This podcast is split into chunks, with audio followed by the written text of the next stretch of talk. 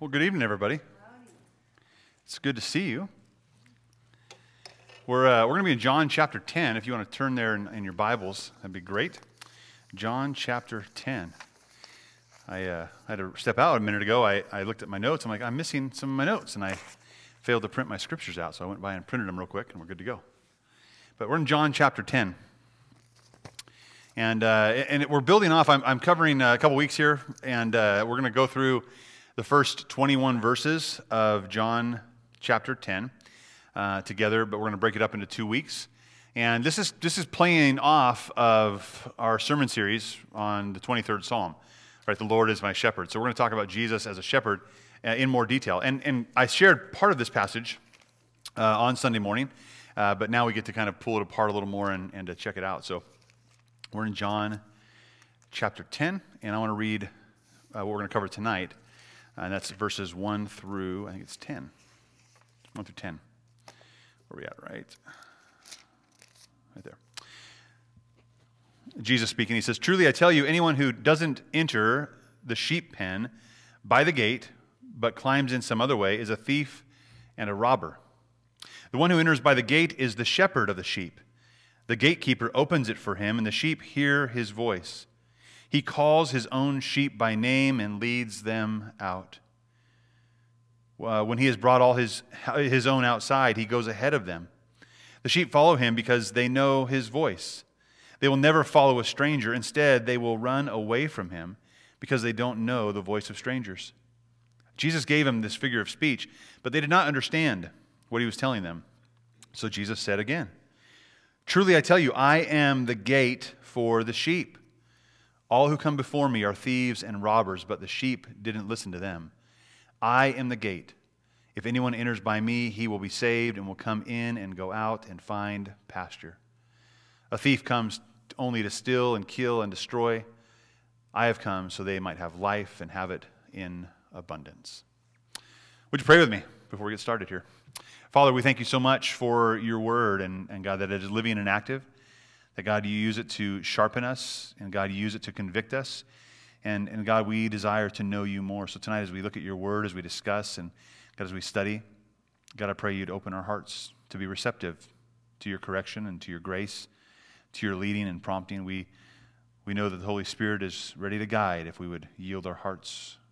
So, God, let us, let us feast now on your word, on the truth of your word, that we would be forever changed by it. And we pray in Jesus' name. Amen. All right, so we're going to look at this uh, a little more about a shepherd. Before we do that, I have a question to start us off. What are some of the titles that have been given to Jesus? What are some of the titles given to Jesus? Maybe if you're at home, you can be thinking about that as well. What are some titles given to Jesus? King of Kings, what over here? Yahweh, Lord, right? What else? Teacher, Shepherd, Great High Priest. Lamb of God. Yeah, Verena? Jehovah. Okay. Yes, Yahweh, yeah. What else? Redeemer. Savior. Healer. Christ, the Christ, the Messiah, right? What's over here? The, the lion of the tribe of Judah. Yes. Good.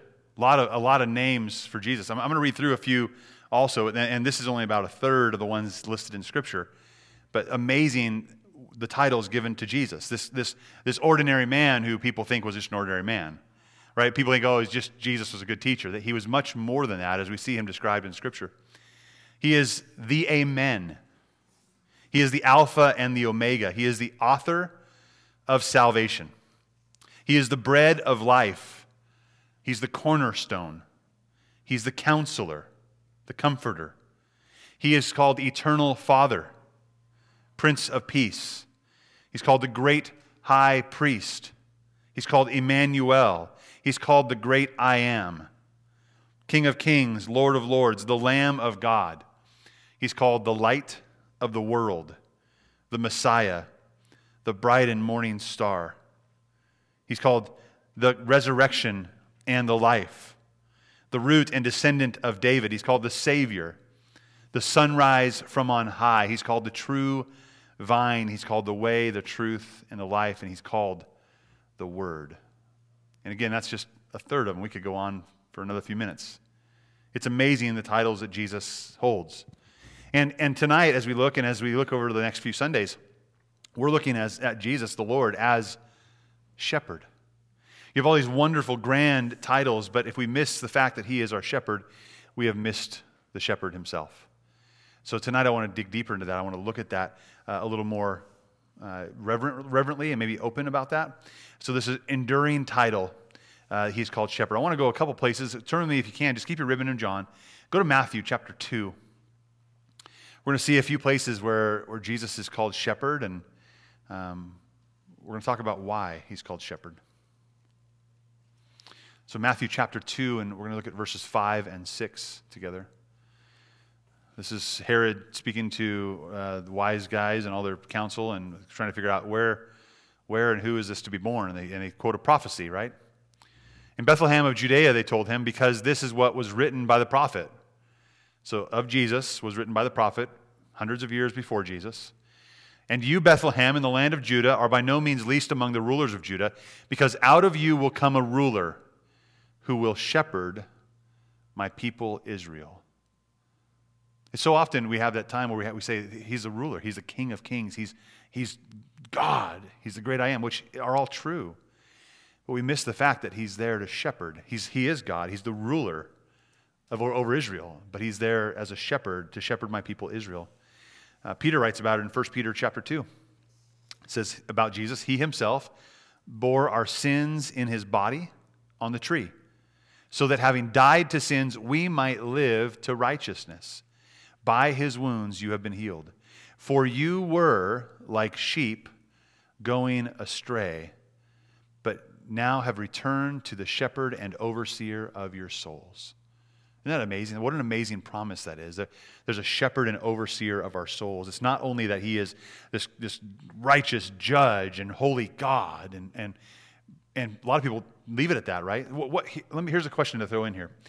What happens when we take out shepherd and we only leave him as all those other names? What, what happens?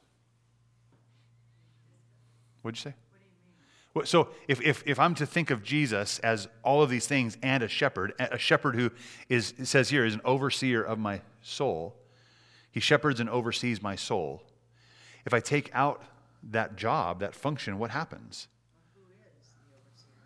Who, who oversees? Who shepherds? What, what your thoughts over here? It puts distance between us, right? Yeah, there's no, there's no relationship there. It, it, lacks that relationship. He, he may have even came and died for us, but then he left and he's gone, and we could, we're, we're at it on our own. And so many times we, we view him that way, don't we? The world views him that way for sure. The, the ones that are just kind of curious about God say, oh, yeah, he's far off. It's like he, he created everything and left it spinning and and maybe he died for us and left us to do what we need to do. But it's so much more than that when he's our shepherd. There's a, a, a personal connection that's derived from that. And that's, that's so important for us to understand. It goes on, Peter goes on, it goes on in chapter 5. He says, uh, And when the chief shepherd appears, you will receive unfading crown of glory.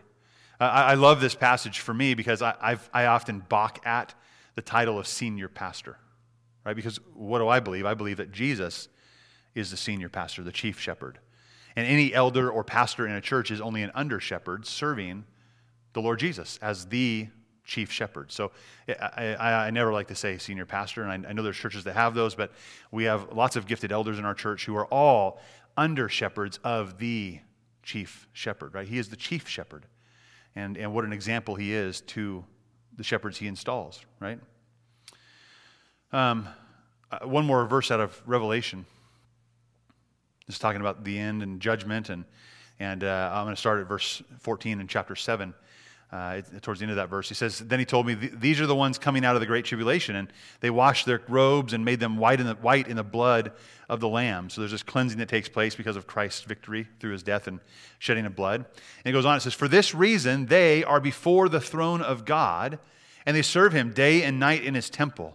The one seated on the throne will shelter them. So here's some attributes that we see happening to those he loves, his sheep. They will no longer hunger, they will no longer thirst, they will no, uh, the sun will no longer strike them, nor will any scorching heat. Why? Because the, one that's seated on the throne is sheltering them. And it goes on verse 17 For, or because the Lamb who is at the center of the throne will shepherd them. So there's this, this care and protection, this sheltering them is shepherding them. He will shepherd them, He will guide them to springs of the waters of life, and God will wipe away every tear from their eyes. There's this amazing relationship that God Almighty has with His people, as a shepherd has with their sheep. And, and we're going to look more closely at that uh, tonight as we look through this passage of John chapter 10. Now, when we looked at this, there's, this is a continuation of, of what's happened in John chapter 9. So we, we see the same crowds that were there in chapter 9 are there still present. And, and some of those, the disciples are there. The, the formerly blind beggar is there. The hostile Pharisees are there. And then the ever present crowd who's listening in. And so Jesus is talking now about this relationship that he has with his people, right? That, that he, the shepherd, has with, with the sheep. And, he, and he, this first section, verses 1 through 10, is really Jesus contrasting himself with all the false shepherds. So he says, I'm the good shepherd, right? I'm the shepherd of the sheep, and, and I'm going to contrast myself with all the, all the bad shepherds. Now, here's what's to be understood about that, right? What, what do we see? If Jesus is saying there are bad shepherds, what does that imply for us? Keep an eye out. Watch out. Watch who's leading you. Watch who has your heart. You know, I, I, interesting, I talk about, you know, dating advice, or I used to a lot when I was a youth pastor, right? But I, I, I really do believe this, even marital advice. But premarital, you're talking about getting married and getting in that place. You have to find someone who's going to, to really take care of your heart, right? But you've got to find someone who loves Jesus more than they love you. And you've got to find someone who's going to look after your heart as well. So we want that kind of relationship. Who's looking after my heart? Who's shepherding that? And, and, who's, and where, where are the affections of my heart lying? Because I tell you, in this world, we, we're distracted by all kinds of things, aren't we? All kinds of things uh, distract us away from the good shepherd, the chief shepherd, towards false shepherds. So understanding there's a contrast here between Jesus. It's not just, you know, superstar Jesus and then obviously bad people. Jesus installed shepherds. God said, You should be shepherds of my people. And we'll see how they went astray here uh, in just a moment. So uh, we see him say in the first part of it, he says, Truly, truly, or truly I tell you. Uh, this statement is a really affirmative. Now listen up. This is, this is super duper important. This is very reliable information. It's a statement of notable importance. You must hear, you must listen. And as he contrasts now, he contrasts the, himself to the false shepherds he shows a couple things. He says, one, he's the true shepherd. These are kind of the two main things we're looking at today. One, that he's the real true shepherd, and two, that he's the only door to the sheepfold. It's really important that he says both of those things about himself as he contrasts himself to false shepherds, right? So if he's the true shepherd, that means everyone that he's talking about is a false shepherd. And if he's the only way through the gate, he's the only door through the sheepfold, that means that there is what? There's one way. That means there's no other way. There's no other way into the sheepfold. There's only this gate. And any other way is it, someone is trying to destroy and seek out and, and rob and kill. And we'll see that as well. We saw that in that passage. He says, Truly, I, I tell you, he says, Truly, the, uh, he who does not enter by the door of the fold of the sheep, but climbs in some other way, is a thief and a robber. That's a sharp contrast, isn't it? There's the shepherds who are taking care and tending. There's a gatekeeper we see here, a hired hand. But the rest of them, who are trying to get in another way are not shepherds, they're, they're false shepherds. Interestingly enough, each village would have this, uh, in the shepherding regions here, they'd have, they'd have folds in their village. A fold is a protected area, enclosed area where the sheep would all go in and they'd be in this big, big pen, right? And they'd, they would stay there overnight and they'd have a gatekeeper that would at least keep watch. Oftentimes the shepherds would stay there as well. And it was a really important place that the sheep would come in out of, out of pasture, they'd come in to rest, and they'd be protected at night if, if they had that capability. Sometimes they were just out, out in, the, in the pastures, right? out in the fields. So, like we see in, in Luke, when we see the shepherds, where were they at at night? They were out keeping watch over their flocks by night, right? But, he, but each village would have a fold that you could fold your sheep into, the sheepfold. They were kept there at night, and um, they'd graze and they'd come down, and that's, that's where they'd stay. And in that time, there, there was oftentimes the, the, the shepherd, maybe that was their time for rest. That they hit that town that week, and like, I'm going to go take a rest. I'm going to go clean up. And the, the gatekeeper would be there, right? So the shepherd would lead the sheep in, and the sheep would be inside, and the gatekeeper would be there keeping watch. And it said the gatekeeper wouldn't let anybody else in except for the shepherd of the sheep. He knew who they were. And, and later in a few little while, even the sheep would know the voice of their own shepherd. It's an important thing that, that uh, we see only the one who entered by the door was the shepherd of the sheep. Because he could come to the gatekeeper, the gatekeeper would recognize and know, and the sheep would also recognize and know, and that was the shepherd. It was all above board, it was all to protect, to protect the sheep. So important. Uh, how do we, how do we as sheep or, or why do we, as sheep, oftentimes receive someone who may not be coming through the gate?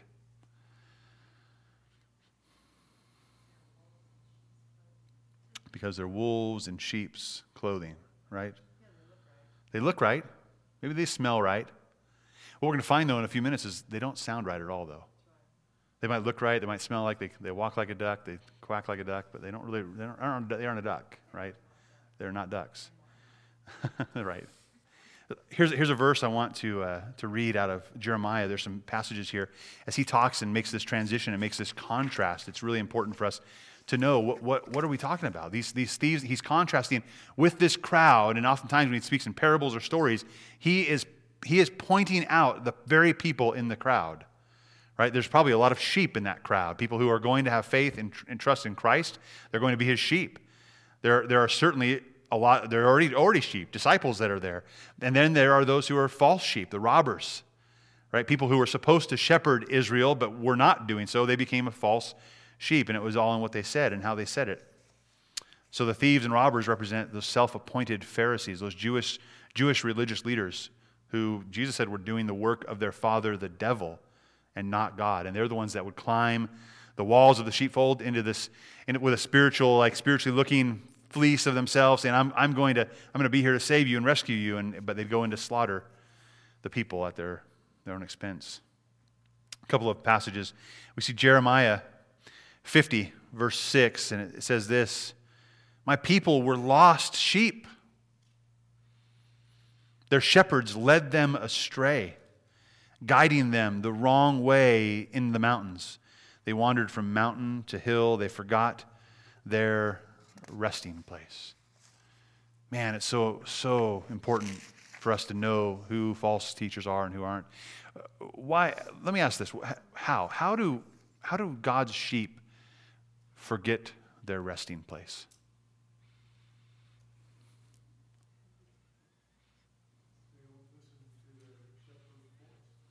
They don't listen to their shepherd's voice, sure. But these sheep indicated they were lost because their shepherds led them astray. How, how are we led astray like that? What's that? Temptation. Temptation. Okay. Yeah, maybe we get into a place that maybe something seems more satisfying to us.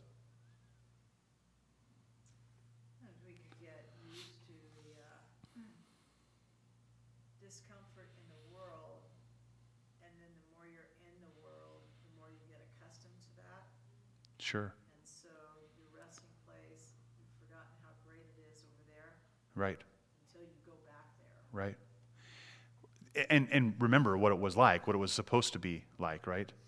Uh, so what, what Susan, Susan's saying is that we get, we get kind of desensitized in the world until we come back and taste and see. And that's so important for us to understand. When we, we wander off and we, we aren't around, and listen, I, have said this a lot of times, I'm not trying to beat a dead horse here, but during, during the shelter in place thing, and, everyone's kind of gone from church because everyone, everything was shut down, that is a very, very dangerous place to be. Away from the body of Christ, away from the teaching of the scriptures. Because when we're away, we're still listening, we're still learning, we're still taking things in. We still have to be in the world, and that world is going to swallow us alive. So it's so important for us to be in a place where we, we are accountable, we are iron sharpening iron, we are being encouraged as the body of Christ, and we're being encouraged from the Word of God. Uh, one of the, I mean, and we'll talk about this more on Sunday about our, our nourishment. We, we're in verse 2 of Psalm 23. But the, the whole premise of God being our sustenance and giving us everything we need to make us lie down in green pastures and to, and to be able to, to, to feast and be nourished and then to go, go to springs of life, to still waters. He leads me beside quiet or still waters. There's refreshment there, replenishment there, there's cleansing that happens there. And those things are by His Spirit and by the Word of God. And if we aren't in the Word, the Spirit is waning in us as well. So when we're, when we're not in church, we're not around God's people, we're not in God's Word, it, it, we are going to suffer and we're going to be easily led astray, even by what sounds right, what sounds appropriate, and it's not appropriate. It's so important for us to understand. And, and the fact that there are false shepherds out there. So we need to be on guard. I want to read a passage out of Ezekiel because he's dealing with this. He's dealing with there's these false teachers out there. Not only have my people been become lost sheep, but there, there's false teachers guiding them to falsehood and, and for their own benefit. You think about tradition and, and how the Pharisees even lived and worked. They, they were developing their own traditions, their own rules that were taught and made up by man. That they were they were throwing over and lording over the people, the sheep. You know, you need to obey these things that we have thought up our own by our own self. You need to obey these rules that are actually ours and not God's. And and the people followed along because we're dumb sheep. And we're not we're supposed to be led by shepherds and shepherded by people who aren't false, evil shepherds, but are godly. But it's still our responsibility as we are led there to be led ultimately by the chief shepherd, Jesus, and by his word and test everything against it. But, but Jesus had, or the Lord had, God had some really harsh words to say in Ezekiel, and you can read more of this on your own, but I'm going to read six verses of Ezekiel 34. so the word of the Lord came to me, Son of man, prophesy against the shepherds of Israel. Prophesy and say to them, This is what the Lord God says to the shepherds Woe to the shepherds of Israel who have been feeding themselves. Shouldn't the shepherds feed their flock? You eat the fat, wear the wool, and butcher the fattened animals, but you do not tend the flock. You have not strengthened the weak, healed the sick, bandaged the injured, brought back the strays, or sought the lost. Instead, you have ruled them with violence and cruelty. They were scattered for lack of a shepherd. They became food for all the wild animals when they were scattered. My flock went astray on, the mount, on, all, on all the mountains and on every high hill. My flock was scattered over the whole face of the earth, and there was no one searching or seeking for them. I tell you what, as, as a pastor, this, this is a convicting passage of Scripture to me. Because this is what God expects of his shepherds, his under shepherds, right? He sets that example in that bar of compassion and, and guidance and protection. And he hands that over as well to under shepherds who will, who will serve in that way. And so it's, if I want to test myself, I go here. How, how am I doing here? Am I, am I doing what God's called me to do? Or are God's people wandering aimlessly all about the hills? But it was pretty harsh because he knew that they were so far off. It wasn't even that they were trying and they just slipped up, that they were, they were wanting to lead people astray. They were wanting to have their own selfish gain at hand here. And he, and he had a lot, of, a lot of bad to say. He goes on in judgment, talking to them as well. So not only was it the false shepherds, though, that there were false prophets all around. And, uh, and, and when we say this, so there's the false shepherds who are wolves in sheep's clothing. I mean, they look right. They seem like this is the person we should trust. And, and, and then there's false teachers. The false teachers are just bad. They are just coming to to steal, kill, and destroy. They're coming to wreak havoc. They're coming to make you question and doubt everything about who Christ is. We see that Jesus cautioned in Matthew Beware of the false prophets who come to you in sheep's clothing, but inwardly are ravenous wolves. Paul warned uh, the elders when he, when he talked to the uh, elders of the Ephesian church. He says, I know after my departure, savage wolves will come in among you, not sparing the flock. There were people wanting to prey on, on those sheep, saying, Listen, you're, you're all brainwashed. You're all part of a cult. You need to get out of that and come drink our Kool Aid. That's what they were doing. And they were going to have their way with, with the, the flock. And, and so he says to the elders, be, be aware. No, this is going to happen. Peter wrote, he says, false prophets arose among you, among the people, uh, just as there will also be false teachers among you uh, who will secretly and introduce destructive heresies, and even denying the master who, brought, uh, who, who bought them, uh, bringing swift destruction upon themselves. It, it's, it's crazy. We have to watch. We have to keep a careful watch on what we see and what we're being taught. And does it line up with the Word of God? It's so important. It's so important that you test me and every other teacher that's here speaking. You test it. uh, You test the spirits. You test it with Scripture. Does what we're saying line up with Scripture? And if it does not, we need to be confronted on that and held accountable because this is the, authority. It's not just a person, it's the authority of God here. Uh, one more verse, just, just thinking through, uh, that'll lead on. Uh, John, uh, in 1 John, he, there, we're writing there, there's, um, dear friends, do not believe every spirit. This is where it tests everything. Do not believe every spirit, but test the spirits to see if they are from God. Because many false prophets have gone out into the world. So that's the encouragement. We're going to finish that up in just a minute, that, that passage. But it says, test the spirits to see if they're from God. See, where are they coming from? Is this right? Is this wrong? Because we can believe a lot of stuff, right? We see someone in authority, they say something, and, and it's like, uh, it must be true. Think about it now. Think about today. And I, I'm so like jaded now at this point. I don't know what to believe. When you look at the news, right? You have, you have a news, the news come across, any post, any headline, anything. I mean, you can get four different views on the same exact statement, and there are four different news stories. And you don't know what to believe. It's really difficult to find out what do we really, what, what can we really believe anymore, right? So it's so important for us to pay attention here because it's, people will lead people astray so quickly. I, I interestingly enough, I got a, uh, I got a phone call today and uh, it said, it had caller ID come up and it said um, potential spam or something like that, or hazardous spam or something like that. And I'm like, wow, that's interesting. And I answered it, and, and it said, uh, yeah, your social security number's been compromised. You need to call us before you know, we take you to jail. And I'm like, okay, hang up. What was encouraging to me is someone had turned it in at some point, and, and now they're letting us know at least. Because what happens? People that don't know any better get a phone call from someone, someone saying, saying they're from the IRS and your social security number's been compromised and you need to give us a credit card number. What do they do? Uh, they must be an authority. Here's my credit card number and my, my social security number and everything, my birthday, every, my, here's my property and my deed. Why? Test everything. Double check. Test everything. Hang up and call the IRS yourself. Look up their number. It's probably not the one that called you.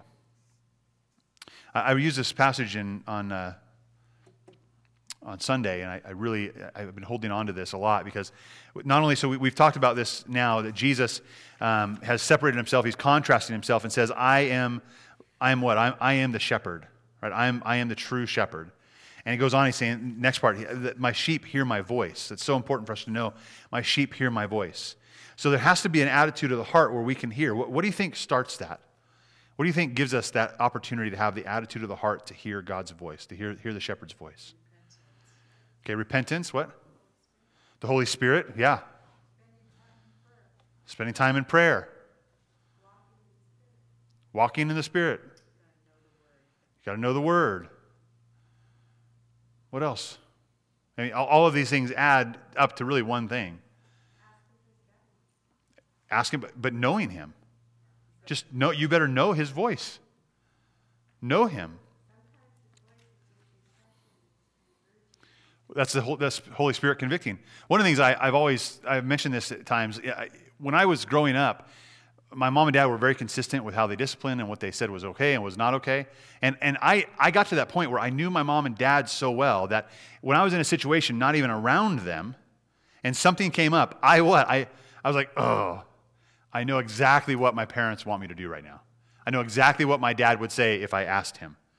Right? Because there was consistency there and there was discipline there, and, and we, we were working towards that. And, and, I, and I can still think about it. I still think about it today. I, I got to my, I knew my parents I knew their will. I know what they want, knew what they wanted because I was in relationship with them. And, and sometimes as a teenager, it might be hard, right, Joe? You're in, in proximity to your parents all the time. And that's part of the great blessing of life, really. It's a blessing for us to be in relationship with people and get to know them, especially parents who are supposed to be guiding and directing and, and helping us. So I knew that, right? Uh, knowing the voice is so important. There's a trust level in that too, right? A trust and a comfort that you, you'd have with somebody. And once you get that, like, yeah, I, I know that. I, not only do I, would I know what they say because they say it all the time, but now I'm comfortable with them and I, I want to know. I'm eager to know. I'm hungry to know that. It brings me comfort. Being the closer I am, it brings me comfort. I think about this with our dog. We have a little mini Australian Shepherd. Uh, her name's Callie. Cool, cool dog. Really fit our family well. We got her about a year ago. And she, when she came to our house, I mean, she was, she was kind of barky a little bit and, you know, like, like nervous. And she's kind of a nervous dog. But I tell you what, my wife is like her best friend. Wherever Mathia goes, Callie goes. Like she is wanting to go with Mathia. I, she could be outside, and I and uh, everyone's gone from the house, and I drive up, and she sees me, and she jumps a little bit, and and I I get, I get in the gate, and she greets me a little bit, but she is kind of jumping and looking. Right? She's looking at the gate. Where's mom? Where's mom? And the kids could come in and run by, and okay, kids are here, great. And she's still looking. Where's mom? She'll even when the gate's open, she'll run out into the driveway and look around, like where like where is mom getting out of this car? Where where is she? Right? She, she wants that. And then my wife has this awesome ability with animals horses, dogs, cats, whatever it is. She has this awesome ability to just communicate and, and, and be comforting to them. And there's this, and, and animals sense that, right? You, you know, people that are really nervous around horses are probably the ones that are going to get kicked, right? The ones that are nervous around dogs are going to get bit. When you're a dog person, you're a dog person, right? And, and some people have that, that just sense that the animals know that but they can, they can talk. And I tell you, my wife, we, we can both go out, or I'll go out, and, and maybe Callie, we left the gate open, and she ran down to the chicken coop or down to the horse pen. And so we'd call her back, Callie, come. Now, most times she'll come back, but sometimes she won't to me. Right? She won't, and I'll try to whistle the way my wife whistles, and she won't come. I'll say the same words that she says, and it just doesn't work. So my wife will come out the screen door, and she'll come out and she'll whistle, and here's the dog. I'm like, what is going on? I just said the same thing. I just did the same. No, I didn't, though, right? My dog is accustomed to her voice. She hears and responds to her voice. And that's so important that comfort level, that closeness level. And there's a bond there between them, right? And, and it, it needs to be between us and our Savior, our shepherd as well. We are sheep, He is our shepherd. We have to have that bond with Him. So here's the verse I shared on, on Sunday. It's Psalm 95, 6 through 8. Come, let us worship and bow down. Let us kneel before the Lord our Maker. For he is our God, and we are the people of his pasture, the sheep under his care. Today, if you hear his voice, do not harden your hearts. Man, we can harden our hearts, can't we? I think my dog kind of hardens her heart sometimes just because she wants Mathia and no one else. Sometimes we, want, we harden our hearts because we want our own preference. We want our own shepherd. We want some, someone else or something else shepherding our hearts. Some, we're listening to something else. There, there are so many times where, where I, have seen it in my life and other people's lives where they, they, and Scripture tells us that people, when they harden their hearts, they will surround themselves with people who will tell them what they want to hear. It's like, I'm going to call all the friends I know that are going to agree with me exactly, and that that's, that's going to make the decision. Really, that's, that doesn't seem very smart to me, right? Why don't you call people who have said, I'll, I will point you to Jesus every time? I mean, I agree with you, but I'll point, I'll point you to Jesus every time. I'll point you to God's Word. I'll, I'll love you compassionately towards Christ. I'll help you come back as lost sheep and come back to the Father as a shepherd and get to know him more clearly and plainly. That's so important. So today, when you hear his voice, do not harden your hearts with to hear his voice. So the sheep respond, they hear his voice when he calls. It's such an important thing to understand. So we see this. He, he, uh, he calls the sheep. Says, Truly, anyone who doesn't enter through the sheep pen uh, but the gate climbs in some other way is a thief and a robber. He's telling them these are the Pharisees. Uh, the one who enters by the gate is the shepherd of the sheep. The gatekeeper opens it for him, and the sheep hear his voice. He calls his own sheep by name and leads them out. There are more than just his sheep in the pen. But just like my wife's relationship with our dog, the shepherd's relationship with a sheep is similar, the same. The nuances they get accustomed to, the inferences, the way they they sound, the calmness or, or, or, or, the courage or the strength in their voice. They perk up, they hear, and they come. So a shepherd only comes to the pen, to the gate, and calls his sheep, and his sheep follow his voice. They hear his voice and they follow his voice. He calls out to his own, and, they, and he leads them out. When he has brought all his, his, uh, his own outside, he goes ahead of them. And the sheep follow him because they know his voice. They'll never follow a stranger. Instead, they will run away from him because they don't know the voice of strangers. Wouldn't it be awesome for us to be in that place where we don't even listen to, hear, or know the voice of strangers? But our hearts are divided at times, aren't they? Our hearts are divided, and we start to look to strangers. We start to look to someone else as the shepherd, and they're all false shepherds. We need to run to Jesus. I want to read the rest of that passage out of 1 John chapter 4. So, dear friends, do not believe every spirit. Don't believe every shepherd. Don't believe every false teacher. Don't believe everything around you. But test the spirits to see if they are from God, because many false prophets have gone out into the world. This is how you know the Spirit of God. Everyone's, uh, every spirit that confesses that Jesus Christ has come in the flesh is from God. But every spirit that does not confess Jesus is not from God. This is the spirit of the Antichrist, which you have heard is coming, even now is already in the world. You are from God, little children, and you have, uh, and you have conquered them, because the one who is in you is greater than the one who is in the world. They are from the world, therefore, what they say is from the world, and the world listens to them. We are from God. Anyone who, who knows God listens to us. Anyone who is not from God does not listen to us. This is how we know the spirit of truth and the spirit of deception. So there is a way to test, there is a way to know, and, and we see that in Scripture here. It, are they pointing you to Jesus? Are they, are they pointing to obedience to Jesus? Are, are, are, is Jesus your sole satisfaction and sufficiency? Or are they saying, no, there's, it's, not, it's not Jesus, it's Jesus plus something else? That's of the Antichrist. That's a deception that we see. And, one of the things they say here is that, and I want to understand, when he calls his sheep, his sheep hear them and they go outside uh, and they follow him. And he, he goes before them, it says. He leads them out, going ahead of them. Why? Because that means there's going to be safety and security. He's already scouted the place we need to go. And isn't it hard? Why is it hard? Why is it hard to follow the shepherd? Think, put yourself in my kid's shoes in the back seat of our car. Why is it hard to follow the shepherd? Why is it hard just to go along? We're impatient. We want to lead. Well, they don't have the experience, the life experience. They, my kids think they do. Yes. Right? Yes.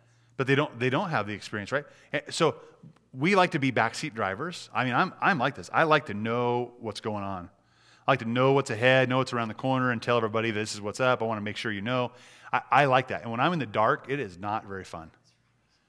It's, and, and really, are we in the dark though? I mean, at times in life we are, but are we in the dark when we're following the shepherd? Not at all. We're in the brightest light there is.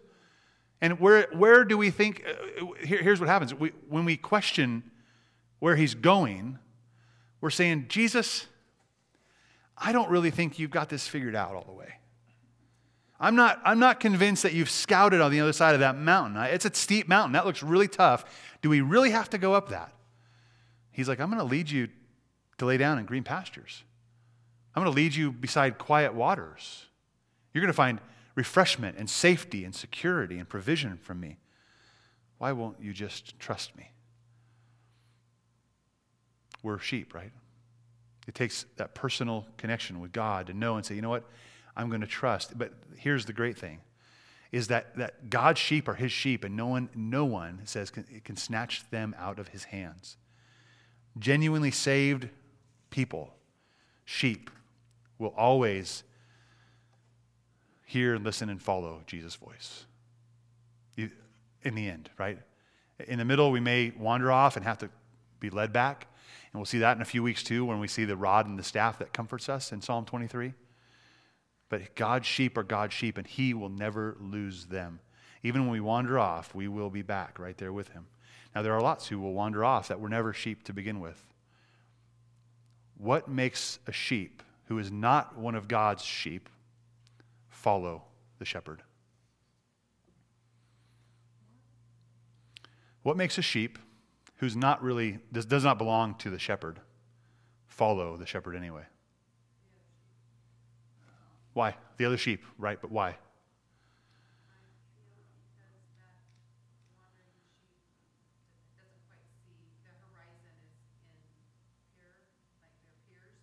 Right. Right. Right. They're not they're they're looking right here instead of right here, right? And, and I want you to think about this with your own life, your own walk with Christ. And I want to think about think about this for your friends as well. There are many people who come in the doors of this church every year dozens of dozens of people who come in this church want, wanting, I want to be a sheep. Why? Well, because their friend who is a sheep, who loves Jesus, is friends and, and they seem pleasant and they seem like this is what they're doing. So we're going to go. All those sheep are leaving the pen. I'm going to leave the pen. I never really listened for my shepherd's voice. I'm just going to leave the pen. I'm going to walk behind these sheep because they look friendly. And the music sounds good and it, it emotionally stirs my soul and it satisfies me. So emotionally, I, my emotions are taken care of. And they have good potlucks and I, I like the food.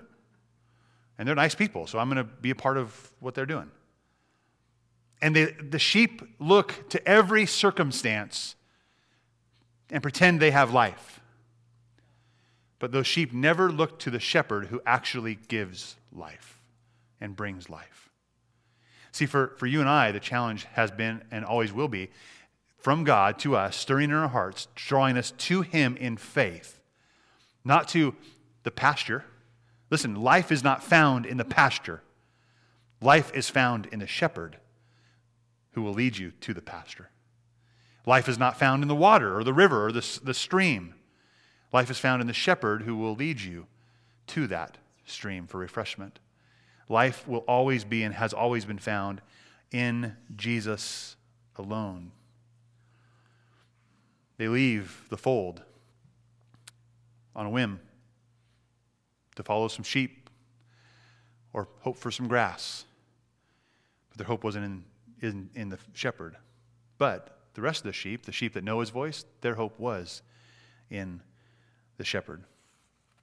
So he says this, he says in verse 6, he says, Jesus gave him this figure of speech, but they did not understand what he was telling them.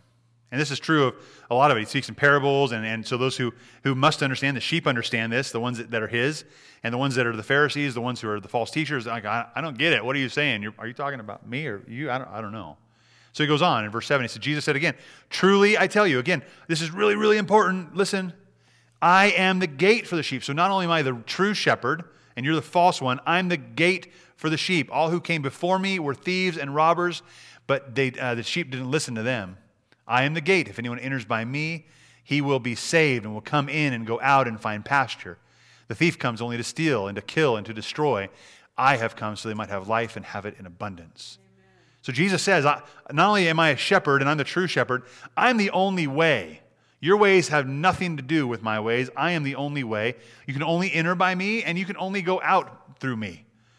And, and it's amazing what he says here. What, is, what does that mean? We talk about the fold. I mentioned this a little on Sunday. You have the fold, right? That protective place, that he is actually the gate. What would happen is this shepherds would oftentimes not go off and have the gatekeeper come protect. The shepherd would come and they would lay in the gate.